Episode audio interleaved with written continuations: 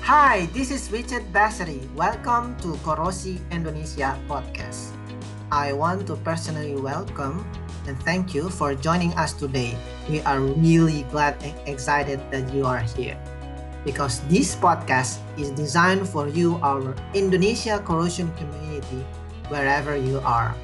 Please do check our website at naceindonesia.org and if you have comments and feedback, please write an email to nace at naceindonesia.org.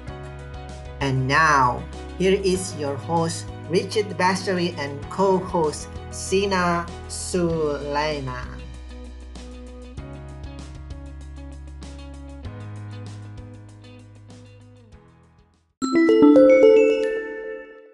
Hello, all. Thank you very much for your uh, coming in uh, NACE Indonesia uh, podcast. I want to personally welcome you and thank you for joining us today. We are really glad that you are here because this podcast is designed for you, our Indonesia corrosion community, wherever you are. Please do check our website at naceindonesia.org and if you have comments and feedback, please write to us uh, through our NACE at naceindonesia.org. And now, this is uh, your host, uh, Richard Basari, and my co-host, Sina Muhammad Sulaiman. Sina Sulaiman. Yeah. Yes, and also uh, Pak Kukuh, our NACE trustee.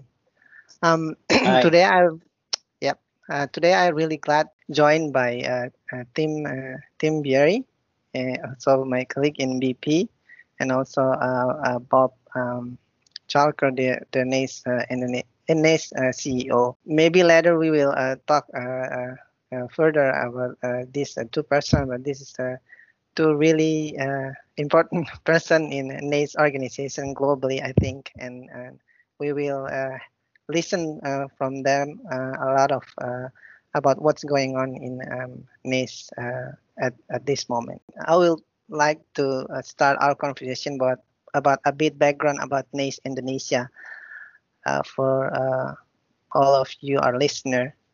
Um, NACE Indonesia established in 2007.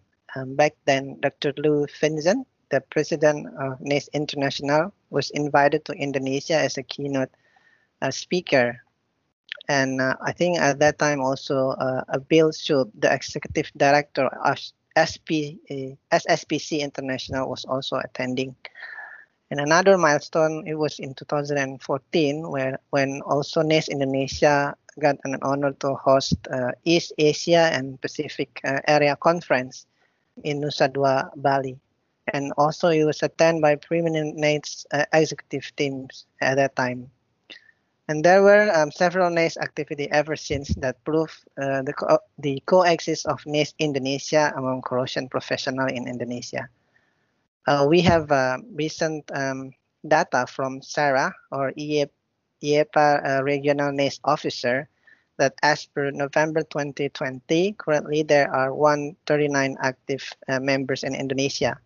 Some members uh, got their membership because um, automatically, you know, registered through the course registration, but some of them actively maintain their uh, NACE membership. Okay. Our NACE Indonesia vision is to act as an organization to disseminate corrosion awareness and increase corrosion knowledge among professionals in Indonesia. And currently, NACE Indonesia has three flagship programs. Uh, first is Bintaro, uh, where we invite a corrosion specialist to talk about corrosion in a relaxed and informal meeting. And then also technical group discussion, a meeting that conduct every quarter um, this is by virtual in these days, and also uh, a last program that you guys listen uh, today's uh, uh, podcast Corrosion Indonesia, an hour-long podcast conduct in Bahasa and also sometimes conduct in English with an objective to uh, disseminate corrosion knowledge among engineers in Indonesia. So, uh, without further ado, uh, already with me, uh, myself, Richard Basri, and Sina Sulaiman, and also uh, Pak Kukuh, our NACE trustee. I would like to welcome uh, Bob uh, Chalker, the NACE CEO, and then also Tim Bieri, current president of NACE.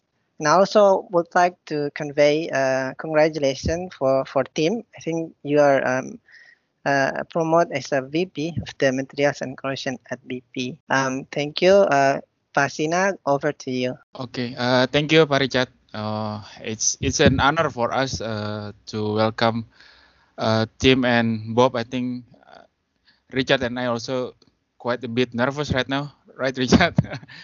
so uh, yeah, Yeah. we try to, to to bring the the podcast a, a little bit relaxed, so people may be uh, listening uh, when they're driving or they're doing something, uh, they can enjoy the talk show.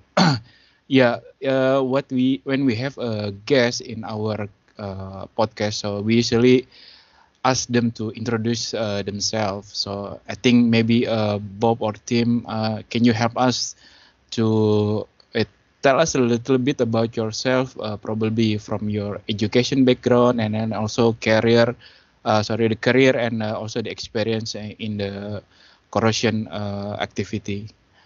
Uh, I don't know uh, who will start first, Tim, maybe, or Bob. Um, Well, good evening. Uh, Thanks for the invitation. Thanks for um, the the introduction.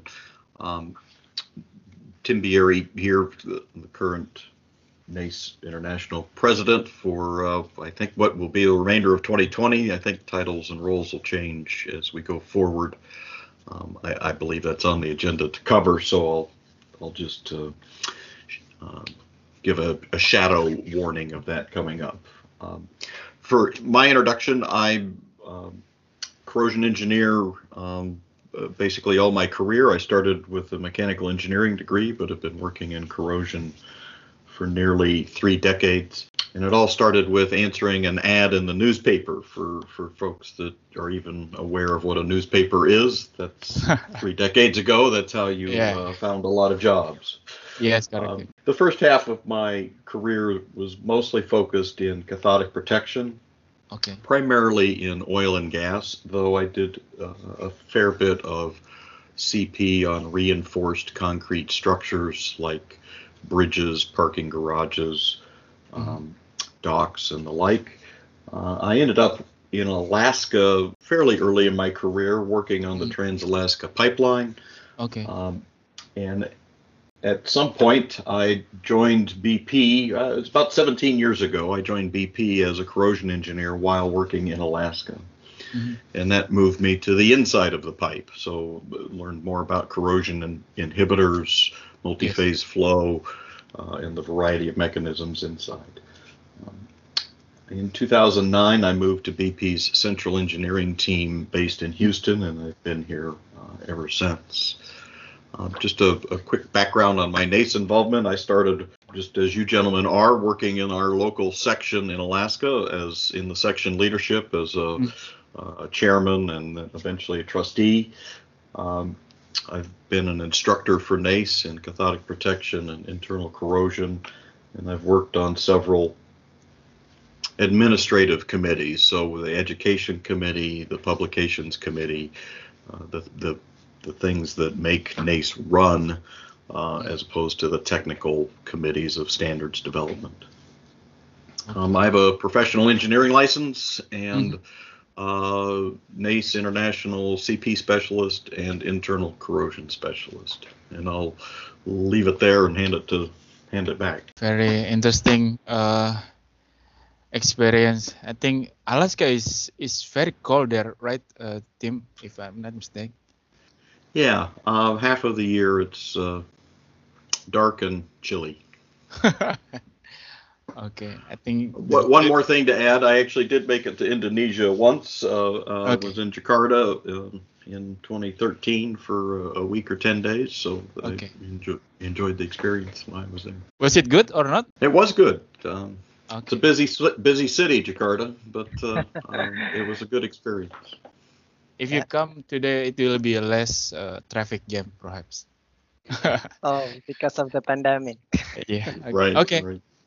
I, I, next, Bob, can you please? ex- Thank you. Um, so my story is just a little bit different. Um, I am not a corrosion professional by either education or practice. I my my role at NACE is as the uh, CEO is more around association management. Um, So I, I actually started, I have an engineering degree from the University of Cincinnati, industrial engineering, and have a ma- MBA master's from a, a, small school in Michigan, Oakland University. Mm-hmm. Um, worked in the auto industry for t- almost 25 years uh, in a lot of different positions, um, everything from manufacturing to engineering to technical sales. I, I think my one introduction to corrosion uh, in that role, the, the, company I worked for made wiring uh, systems for cars. And I got put on a project uh, to address a pretty serious corrosion issue with mm. within the electrical system. And so, if if I had any experience with it, it was that six month period where um, I was very focused on solving some problems that we had with our design. But really, my my background was automotive, electrical systems, electronics, um, wiring systems, and I did that as I said for 25 years. And I I got a call from a executive recruiter. The mm-hmm. Society of Automotive Engineers was looking for somebody to come on board as an executive position.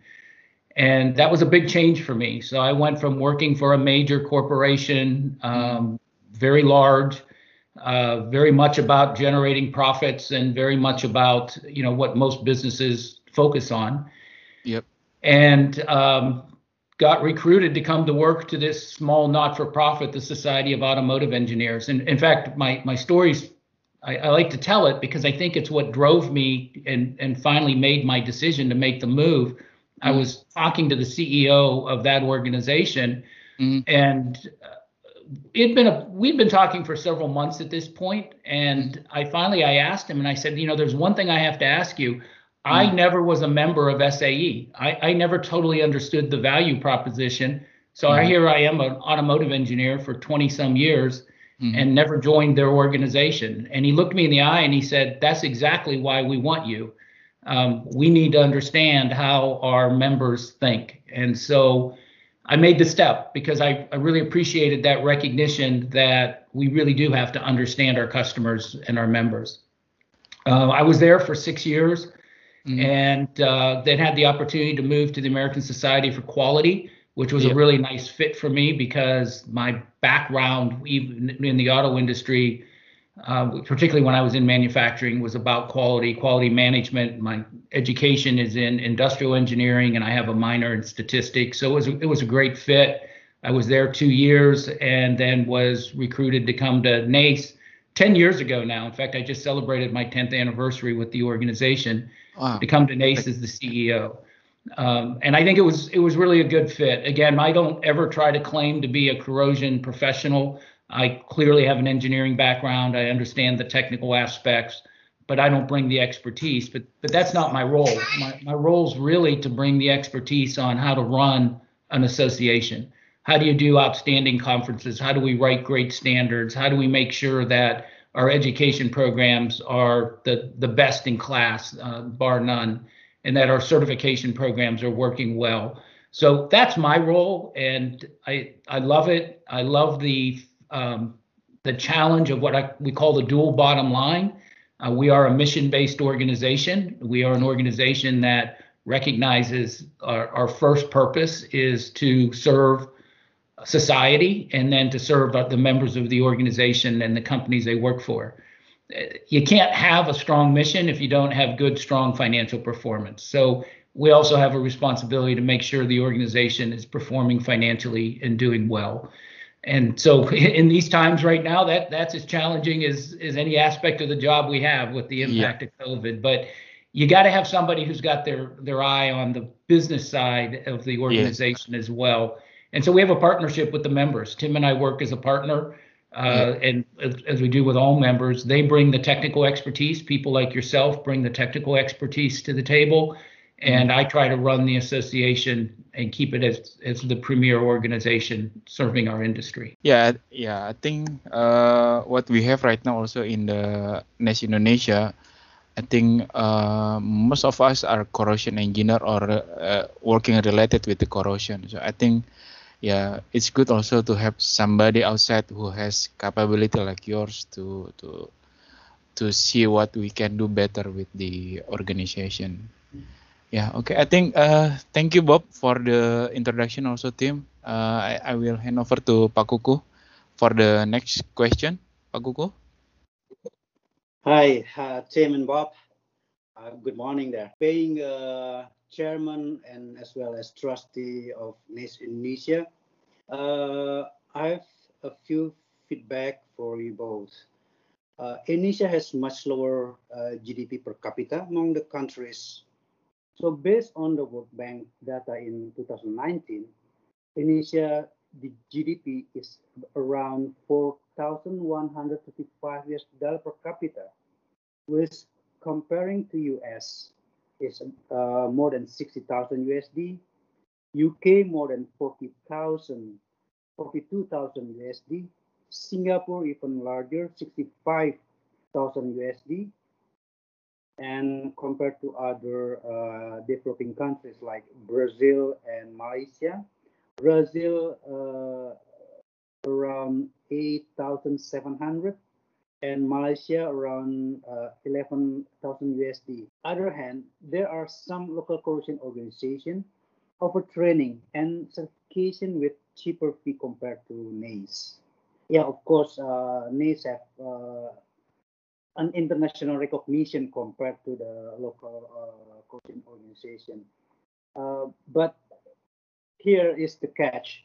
Uh, do you consider subsidizing uh, fees for lower income countries? We are working hard for, for NACE, uh, even uh, at the time where we have to rest, uh, late night or even weekends. And also for the uh, supervisor for uh, student chapter, their lecture and and in Indonesia, lecturer don't get uh, so much money uh, to become a lecturer. So uh, it's hard for them to to pay. Was they have to you know to uh, to lead the SC or, or supervise the student chapter. So um, yeah, we need we want to grow to grow in, in Indonesia, but of course we need your support. Uh, what do you think? Well, yes, and um, thank you. No, nothing like starting with the uh, with a challenging question, and uh, and I appreciate it. Th- this really is a complex issue. Um, there's a lot of inputs into how we establish the the pricing for both membership, our education, our certification programs. I will say this: there is a a real emphasis on from the boards and from the staff to keep it as low as we possibly can, and and then with that, we we take into a lot of things into consideration. One is the the value that is delivered or offered from the programs. Uh, you mentioned about NACE being a global organization, and we are, and so we have to have a model that can work in uh, really every region or country of the world. Uh, we also need to recognize that the value that comes with a NACE certification or a NACE membership can be significant. Um, we also have to take into consideration the cost to deliver these programs. And unfortunately, there are significant costs, things that maybe aren't on the radar screen, but like the insurances that we have to carry um, in, when to, to protect all of us if something goes wrong, or the cost of delivery in certain parts of the world, really around the world, can be quite expensive. Um, there's a lot of, like I said, there's a lot of different pieces that need to be taken into consideration when we establish a price for anything that we do. I will tell you that, and I'm going to put this in context of the merger because I think this is one of the advantages of the merger. Um, we are able to take a, re, a look at and reset on everything that we do. And that we'll talk more about how we have approached the merger, but that has been a key philosophy throughout this process. Um, let's look at everything we do. And one of the things that we've looked at is the pricing for both the individual membership and the corporate membership and the value that goes with it. Uh, we haven't gone public yet with those numbers. Um, it what we are doing is I'll call it value-based pricing, meaning that there will be an option that's lower than what the NACE member pays today. And it will be, you know, the the value that comes with that will be appropriate.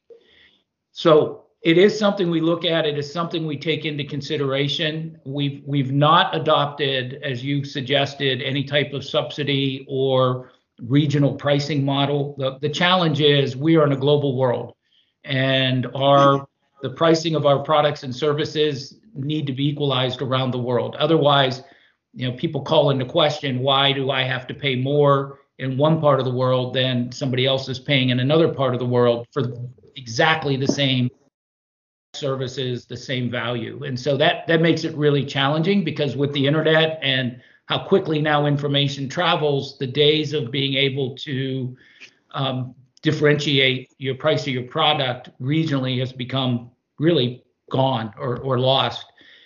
So we have to have something that holds up. The, the, other thing is a lot of the companies that our members work for are global companies, and so companies like the BPs of the world, or the Sherwin Williams, or the um, you know pick any one, they expect to have a global pricing, and so we have to be conscientious of that. So I said there's a lot that goes into the decision making. It is something we've considered multiple times. It is something we look at we're very conscious of making sure that our members receive great value for what they pay, well above what they're actually paying. Uh, and I we did a study not too long ago that says the average NACE member is probably getting seven dollars worth of value for every dollar they spend on their membership. So yeah, passing over to you. Okay. Uh, okay. The next question will be for Tim. Uh, so I think there there's uh there are some discussion I think in the internet or maybe on the actual also in the in the field that uh, sometime that we found that or we meet with the person who already certified by NACE but probably uh, they got like uh, less experience compared to the other colleague or the other personnel within the within the work which which probably uh, lacking the field experience uh, compared to them. But this person could be have a better uh, certificate for example like already CIP level 3 or uh, CP level 2 compared to the team. But yeah I think at some point the the field experience also help to do some troubleshooting in the site. So uh, we like to know if any uh, your feedback about this matter, uh, if any improvement plan to to accommodate, for example, like to evaluate the the the field experience, uh, which is in line with the certification also. Thanks. Uh, t- t- two, two tough questions to start with, I'll say. Um, um, I, first, uh, you know, we're very proud of the certification program that, that we have developed over the years um, and very protective of the certification program. So we recognize that it represents a significant investment by individuals to become mm-hmm. certified and holds significant value to the individuals that are certified. They leverage that in terms of meeting criteria for jobs.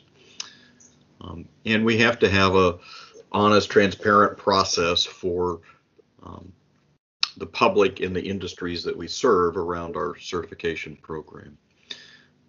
NACE has continued to evolve and invest in, in the program. We've hired uh, staff that are dedicated to ensuring our exams are are statistically um, accurate or measure the performance of, of individuals as opposed to um, being too easy or too hard to pass.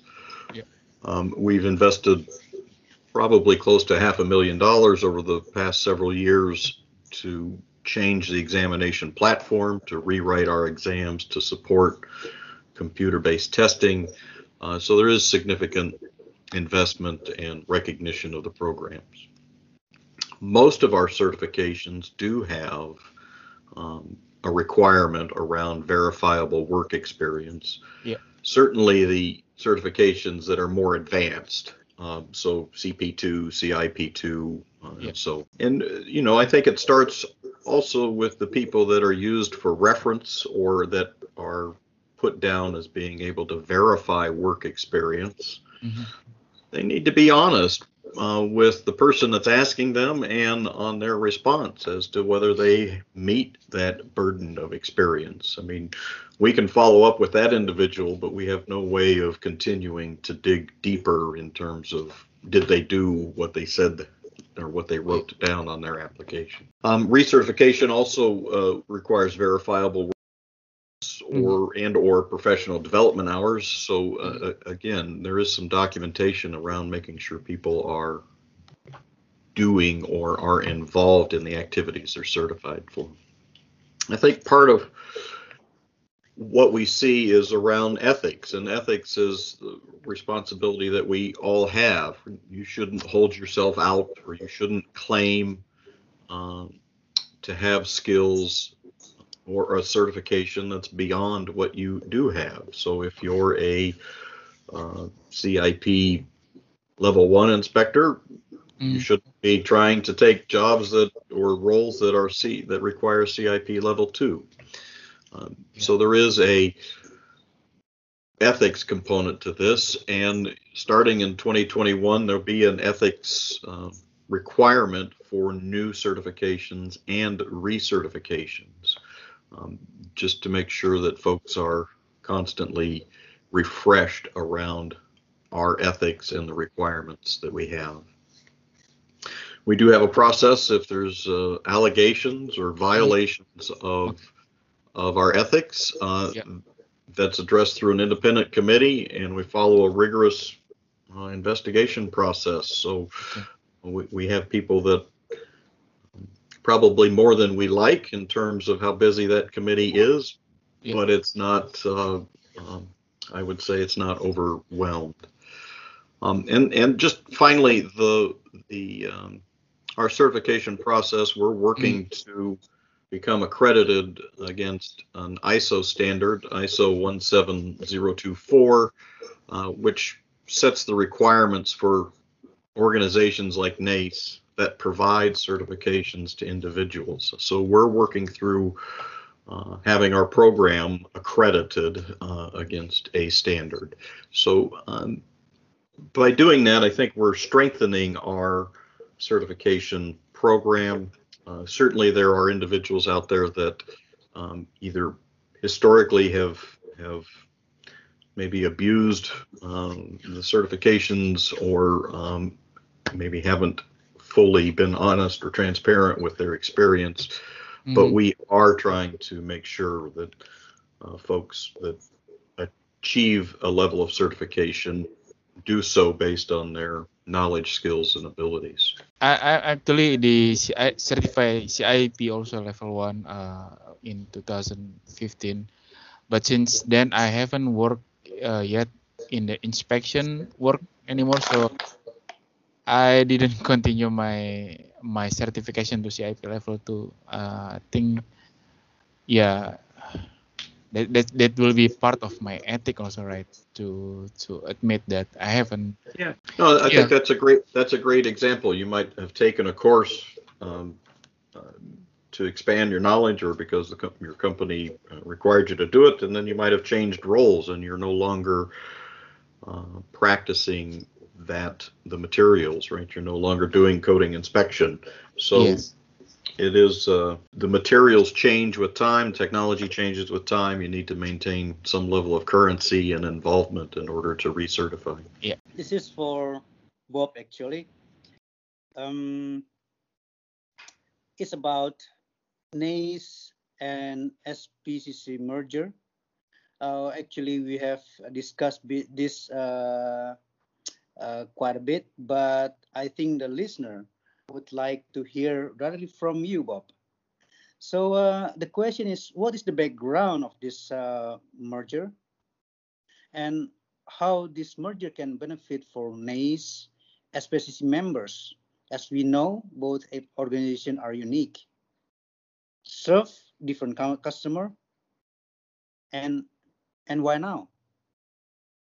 Great questions. Um, so first of all, the background. I, depending on who, who you talk to, uh, the background goes back 30, 40, 40 or so years. Um, there has been three, possibly four attempts to execute a merger between the two organizations over the last 40 years. Um, this is something that has always been under the surface. In fact, when I joined NACE 10 years ago, um, meeting with member leaders, several of them brought up the fact that it really does make sense that NACE and SSPC were one organization. And, and you almost have to go back 70 years to when the organizations were founded. So NACE, NACE is what, 76, 77 years old now. Uh, SSPC's uh, about five years younger. When SSPC was founded, it actually was founded with the involvement of NACE and NACE member leaders. And in fact, for a long time, there was a seat on the SSPC board that was reserved for a NACE representative. It was founded out of Carnegie Mellon University in Pittsburgh uh, with the purpose and the focus of being on coatings. And at that time, NACE did not see itself as a coatings organization. It saw itself as a primarily cathodic protection, um, honestly, primarily pipeline oriented. Uh, at, at the time that SSPC would have been formed, NACE would not have been the organization it is today. It, it was very regional. It was very much focused on the oil and gas and, and primarily in the US, and you could even argue in the Texas region. Uh, but there was an interest and a recognition that coatings play an important role for preventing corrosion. And so there was a need for a professional association to serve those professionals. And uh, the leadership at that time didn't see that fitting at NACE, and so they helped create SSPC. Well, things change over time. And in particularly during the, the 60s, 70s, uh, you saw a couple things happen. You saw technology change um, in both fields. You saw a recognition that uh, corrosion is best prevented with systems and using both uh, a barrier or a coating as well as the cathodic protection methodology. Um, but also the big change was NACE founded and launched the CIP program, the Coatings Inspection Program, which has become adopted really around the world by asset owners around the world. And so we started to come closer and closer together as an organization. Um, you mentioned about serving different members, and, and I, that is recognized that we really have served two different uh, parts of the organization or of the industry, even though we serve the same industry. But that makes it all the more appealing to become one organization. Uh, we don't necessarily overlap uh, with each other. I, I know for quite a while we've looked at each other as competitors, but the reality is we only compete in a few areas, uh, the CIP being the biggest of those areas.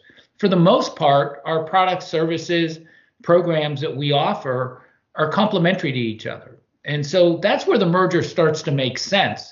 If you recognize that, that although we serve the same industry, we really serve different parts of that industry, and that our the programs, services, products that we offer are complementary and only compete in a small area, um, you begin to recognize that why do you have two organizations with the infrastructure, uh, the cost to maintain, the overhead, et cetera? Could you not do it much more effectively and efficiently uh, if you had one organization? Also takes away and allows us to uh, or take away the cost of competing or offering into the in industry and allows us to repurpose that to creating new products and programs instead of maintaining duplicative programs. So I think members for a long time have recognized there was value in bringing the two organizations together. It's it's been in the discussions multiple times there were a couple times where it actually got pretty close to executing a merger, but for whatever reason, it it fell apart. I think you said something really important: the why now, and and that's the key. Uh, I think the big why now is that you had a confluence of several things. First of all, we had member leaders who were willing to really look at this and put the value of what or putting what's most valuable to the industry first. and set aside their own personal interests, their own, um, you know, what did they gain, and look at what does the industry gain and what do the members gain.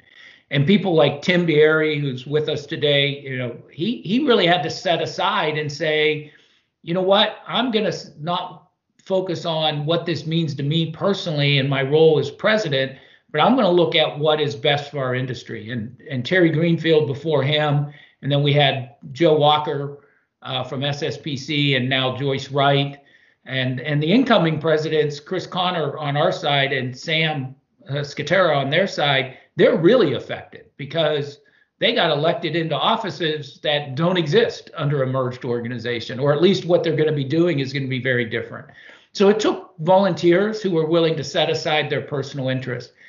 The same thing on the staff side. Um, I want to give kudos because uh, I'm not sure it's mentioned eno- enough, but Bill Worms, who was the executive director of SSPC, and myself have been were able to work together extremely well through this process. And very early on, we made an agreement similar to what the members did, which is we're going to do what's in the best interest of the organizations, and we're going to fight for that. And whatever happens coming out of that, we're going to trust that it'll be good for both of us. And interesting, I I had the benefit of being selected as the CEO of the new organization. Um, but Bill has landed quite well also. He is now the president of KTA Tator, a very large and influential and important uh, company within our industry.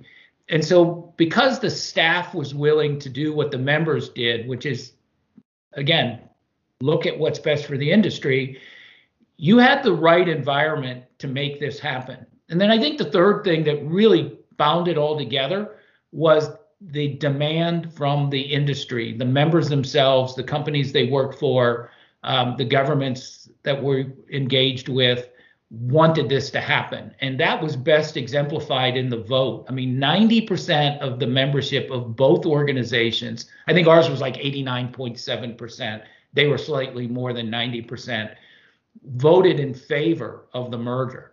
In the in the election world, that is called a mandate. And it really held everybody accountable to complete this. When the members speak that loudly, and when the companies they work for were so clear that they want one organization, um, I think it created an environment that made it, uh, gave it a real opportunity for success. And here we sit four weeks away from the launch of the new organization, and I see no reason why this is not going to be successful. In fact, possible to go backwards now. The legal filings are done. The uh, all of the um, positions have, are being assigned. We are one organization. Uh, it will become official in January 4th, but we are one organization today and acting and behaving that way as much as possible. Okay, thanks very much, Bob, for such a detailed uh, explanation. First question from me uh, to Tim. Um, I think most of NACE Indonesia member uh, come from oil and gas and oil and gas services background. Uh, current NACE standard and publication are dominated by oil and gas um, applications. Other standards, uh, also in refineries, production chemicals, maybe little, very little in renewables. Although there are some, but seems uh, still little in uh, quantity and quality over oil and gas. So does NACE have a plan to extend its standard to include application outside oil and gas? We know that, especially in our company like BP, we are very uh, keen to you know pursue the renewable um, energy such as wind and solar. And also with regard to the merger between NACE and SPCC, we know that both organizations manage to have uh, standards so will this mer merger uh, also uh, will impact the joint um, standard uh, merger and how we manage the different in the standards and also vice versa, simplify the similarities. So from two standards with the same content, content just uh, become uh, one standard and better. Thanks, Richard. I was just uh, reflecting, I was trying to capture this as we went, so we'll make sure I hopefully address all of the uh, sub questions in your question. Um, certainly, uh, oil and gas are the the roots of of NACE. Uh, as as Bob said, you know, it was initially and started in 1943 as as focused on pipelines. So, uh, and that was oil and gas pipelines. So that is our heritage. Um, it is our most well developed industry area, I would say. Um, but we are looking to diversify. We are pursuing opportunities uh, not only with standards, but the, the product suite that, that NACE offers education, certification, standards.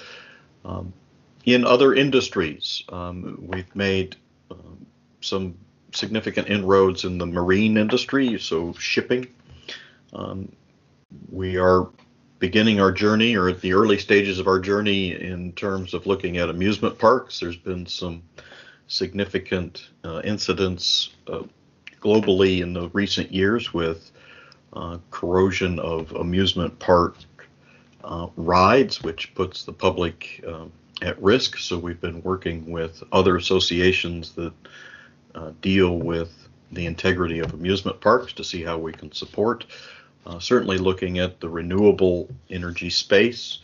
Um, and the interesting thing I would say is a lot of the content that we have developed in our oil and gas standards um, is readily transferable to other industries. So if we talk about coatings, we talk about surface preparation, in some cases we talk about cathodic protection. Um, none of those technologies truly care whether the steel they're being applied to is a dock, a pipeline, or an offshore wind tower. So uh, a lot of that um, technology is readily transferable, but the way it's captured in our standards, it makes it difficult to extract. Approximately two years ago, uh, NACE conducted a, a, thorough review of our standards development program, um, and there were multiple recommendations that the board of directors voted to move forward. And just highlight a couple. First, we created uh, an independent standards committee. Uh, previously, it was combined with uh, other technical activities, so we've we've separated those two and put standards to highlight standards, I guess. Uh, as part of that, there are standing standards development subcommittees. So in the past, our process was if somebody wanted a standard, we'd have to form a subcommittee to address that standard. That takes time. Now we have standing committees that we can hand um, the request. They can act on that request if there's a need and move much more quickly into the development process. Second, we've retooled the the just the whole standards writing process, focusing on both quality and speed. Uh, some of our standards take a really long time historically to go from an idea to being published. Um, we we need to improve our speed without sacrificing the quality of the content. Um, and third is is really a significant investment into the program, and that comes in the way of uh, of staff focused on our standards and standards development process, uh, new software, new tools to help uh, both the authors uh, draft standards and um, staff to be able to manage the inventory, the revisions, and the, the whole management process that goes along with it. I think the last piece you asked was about NACE and SSPC joint standards. Um, both NACE and SSPC are recognized standards development organizations, which is a a particular designation that you get from those that manage standards uh, internationally. Um, NACE has approximately 250 standards in our umbrella. SSPC has an additional 160 or so standards. Um, and then there is about 20 additional standards that are co-branded. So a lot of the surface preparation standards are co-branded. So that's uh, you know a large inventory of standards. By bringing together, we've got more standards that affect our our overall uh, customer and the industry uh, to to serve. We recognize that many of our standards are referenced in internal company documents. They might be uh, referenced in governmental specifications or even regulations in some cases. And we don't want to lose that. We don't want to create a lot of turmoil in the in our for our customers ultimately. Um, so as we move forward, we will be looking to understand and how we will bring um, those joint standards and um, what would be heritage NACE and heritage SSPC standards as they get revised. Maybe they get revised under the new organization's um, name or umbrella. Um, we've also recognized we may be desirable to continue both the NACE and SSPC brands, just like you might have a. I think Bob uses the analogy of of of a hotel chain like Marriott has several brands that sit underneath Marriott. They're all part of the Marriott family, but but are independent brands and have different offerings to different uh, different customers. So NACE and SSPC uh, I anticipate will continue as as brands for the foreseeable future because we don't want to create um, disruption uh, for the sake of disruption. We want to be thoughtful how we manage this change. Uh, Richard, I just testing here, make sure I captured uh, all of the all of the points in your question. Yes, thank you, thank you, Tim. Over to Okay. you, Pat. Okay, uh, thank you. Uh, next question, I think related with the current situation with the pandemic and etc. and everything that push us to work uh, from home, work uh, virtually, or maybe we have very not maybe not very but less limited work at the field. So I would like to know uh, from both of you, Bob and Tim, how do you see this will affect the corrosion engineer, and then also what will be the uh, step for for NACE to adapt with with the current situation. Uh, yeah, I think that will be the that will be the, the main question for for for for most of us or the new person that will also enter the join the industry. Well, I'll take a, a stab at it first. Uh, certainly, Bob can uh, talk more about how NACE is specifically Yep. responding as an organization. Um, certainly, the world um, has changed. Um, I don't know that we'll go back to what we knew as the normal, let's say in 2019. I think there'll be a new normal, uh, hopefully sooner than later. But one of the things that the pandemic has taught us is you can today's technology allows you to be pretty effective in communicating um, and working across uh, time zones and working across um, locations and that's a, a real benefit right just the by virtue of the conversation we're having today uh, this technology to Yeah. allow a quality interaction uh, didn't exist, let's say, even five years ago. It was there, but it wasn't at the same quality. Um, on the flip side, I would say corrosion doesn't care whether or not there's a Yeah. pandemic going on. Um, Yeah. You know, we have to maintain uh, investment integrity. We have to ensure that our uh, in the oil and gas space or any space that the integrity of um, our assets is is maintained, um, and a lot of that requires people on site, right? People in the field, Mm. Understanding what the corrosion threats are and what the barriers are that they're using to manage those threats. Um, that has probably become more difficult because of, of uh, the need to quarantine before you're allowed maybe to go to work. Mhm. Um, and then you're working, and then you might have a post work quarantine uh, Mhm. related to your family. It changes the whole uh, dynamic of, of remote working for sure. Mm. Um, you know, BP has a very remote site uh, as part of Indonesia, um, and it has really changed the schedule and the and the individuals that are impacted on how their shifts will will go. Um, so that probably hasn't changed. But the access to information, the access to attend uh, a conference or a speaker that is talking in the Middle East, followed by having a conversation with folks in Indonesia and Yeah. bouncing around the globe, um, has really increased, I would say, access to information that didn't exist before.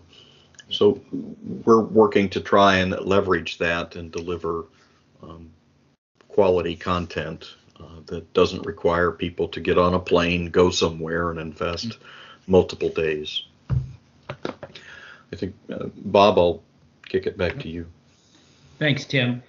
Um, you know, I, I honestly believe in the end, as painful as this pandemic has been, and as much as it's been a shock to our system, Mhm. that um, there's a lot of good that's going to come out of it. And uh, and and I think this is true for our professionals and our industry as well as for NACE. A, a couple of the good things that have come out of it, it really gave us the incentive to move a lot of our activities online, particularly our education programs. We we had a three to five year plan that was going to move these programs online anyways, Mhm. but we were able to accelerate that literally into weeks. Uh, we had the ability to do it. The Mhm. challenge was the having the resources and frankly the motivation to be able to do it. We knew how to do it. It's Yep. Committing to do it. And we were able, because of the pandemic, to shift a lot of resources to that, launching that online model. And now we have a significant number of our courses available um, anywhere in the world. And, and I think that's a benefit in two ways to the members. One is cost. You no longer have to travel to take a Yeah. lot of our classes, or the amount of travel required is significantly reduced. Yeah. But the second is we can reach people in parts of the world that we could never reach before. Yeah. Um, I think the second thing is, and this is true for all of us, Mm. the technology to communicate like we're doing today has been here. Um, I was just reading an article, uh, you know, WebEx was launched in 1999 and, and Zoom's been around since I think 2000. Um, but we as the users were not comfortable with using it. The Yeah. pandemic forced us to become comfortable to use using it. You know, post COVID or pre COVID, you hardly saw anybody turning their videos on in a meeting. Now everybody turns their videos on, right? And and it, it really is comes down to being comfortable with seeing yourself on a screen. Um, so we are changed because of this. You don't disrupt the system the way it was disrupted and not see change.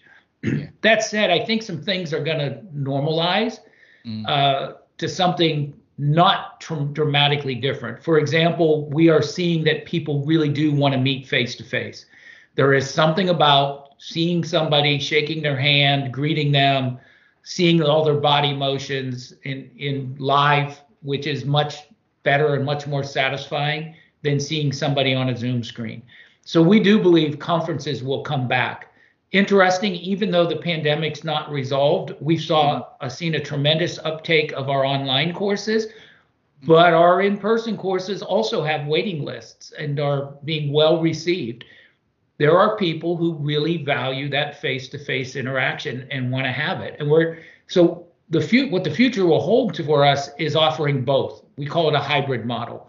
You're going to have to be able to deliver your services online Mhm. and and virtually, but you're also going to still need to have the in the face-to-face option. And and I see that being the case really across the board for our organization. If, if you think about it, what is our purpose uh, as an organization? We have two purposes. One is to provide knowledge and expertise, training, et Mhm. and the other is to create networking opportunities. Yeah. Frankly, both of those have a very strong face-to-face, in-person aspect to them. Yes. And so we're going to have to find a way to make that happen in the future. We have a team of people that are working extremely hard Mhm. uh, to develop those models and and make them successful. I, I think one of the biggest challenges going forward will be is how do you manage the risk?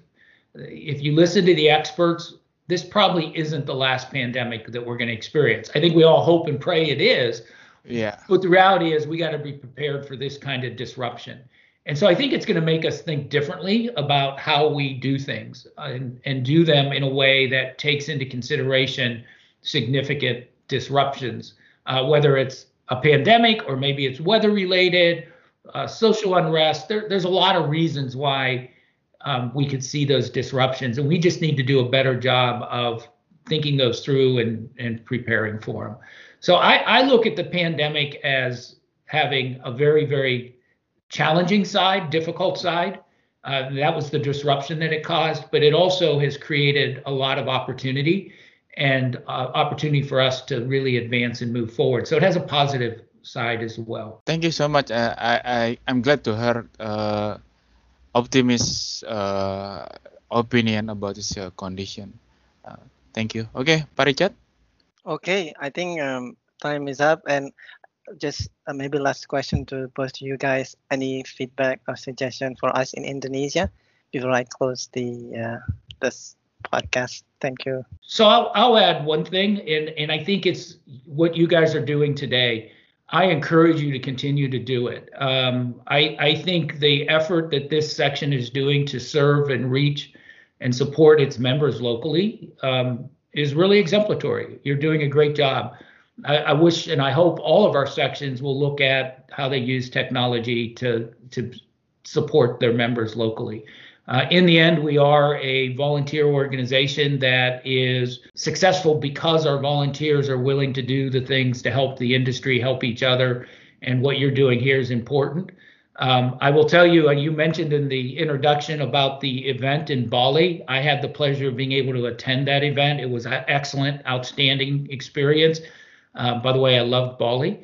Uh, so got to do a little scuba diving and enjoy the resort. So I, yes. I'm a big fan of creating opportunities in the future for face-to-face meetings. And I hope you guys will find a way to get back to that once we have vaccines and and have this uh, the pandemic under control.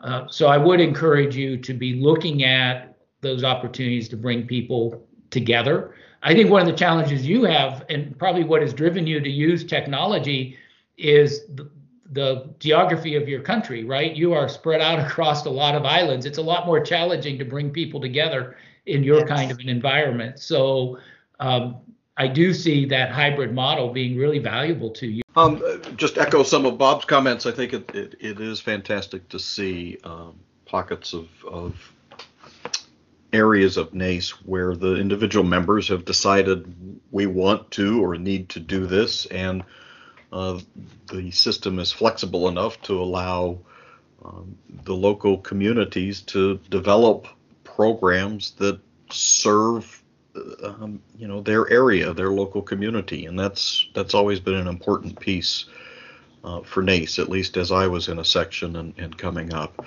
Um, I think there is something that we can probably do to help try and make sure we're connecting some of these um, examples that of, of best practice that are going on in different areas of the globe with each other.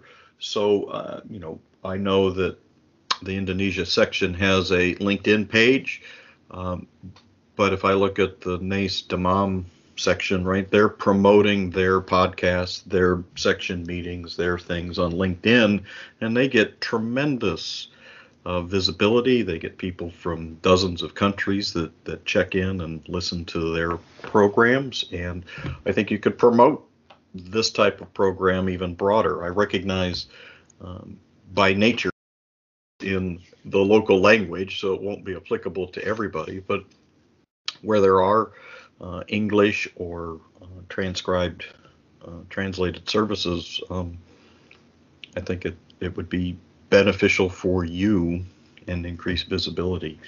Um, but I think it's great. Uh, happy to participate. Happy to come back if if there's uh, uh, anything that that I can do to help um, help along the way. Okay. Um, I think uh, thank you uh, very much. I think on behalf of NACE Indonesia, I would uh, like to uh, give appreciation to Tim and also Bob, and also for our listening uh, listener. Thanks for listening. If you enjoy this podcast, uh, please be sure to listen and then share the podcast through the Spotify link that we posted regularly in our podcast podcast. And I hope that you find this podcast are useful in support you in your professional and engineering work. If you have questions or comment feedback to us, don't hesitate to write uh, to with email to us at nace at nace at naceindonesia.org. Thank you very much and wish you all the best.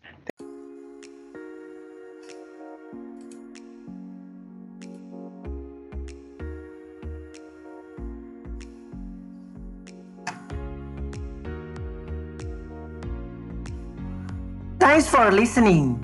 If you enjoy this podcast, please be sure to subscribe and share this podcast use Spotify link. I hope that you find this podcast are useful in support you and your professional engineering work. If you have question or feedback to us, let me know. You can send us email at rmbasary at mtu.edu or mssulaiman at gmail.com. Thank you all and wish you all the best.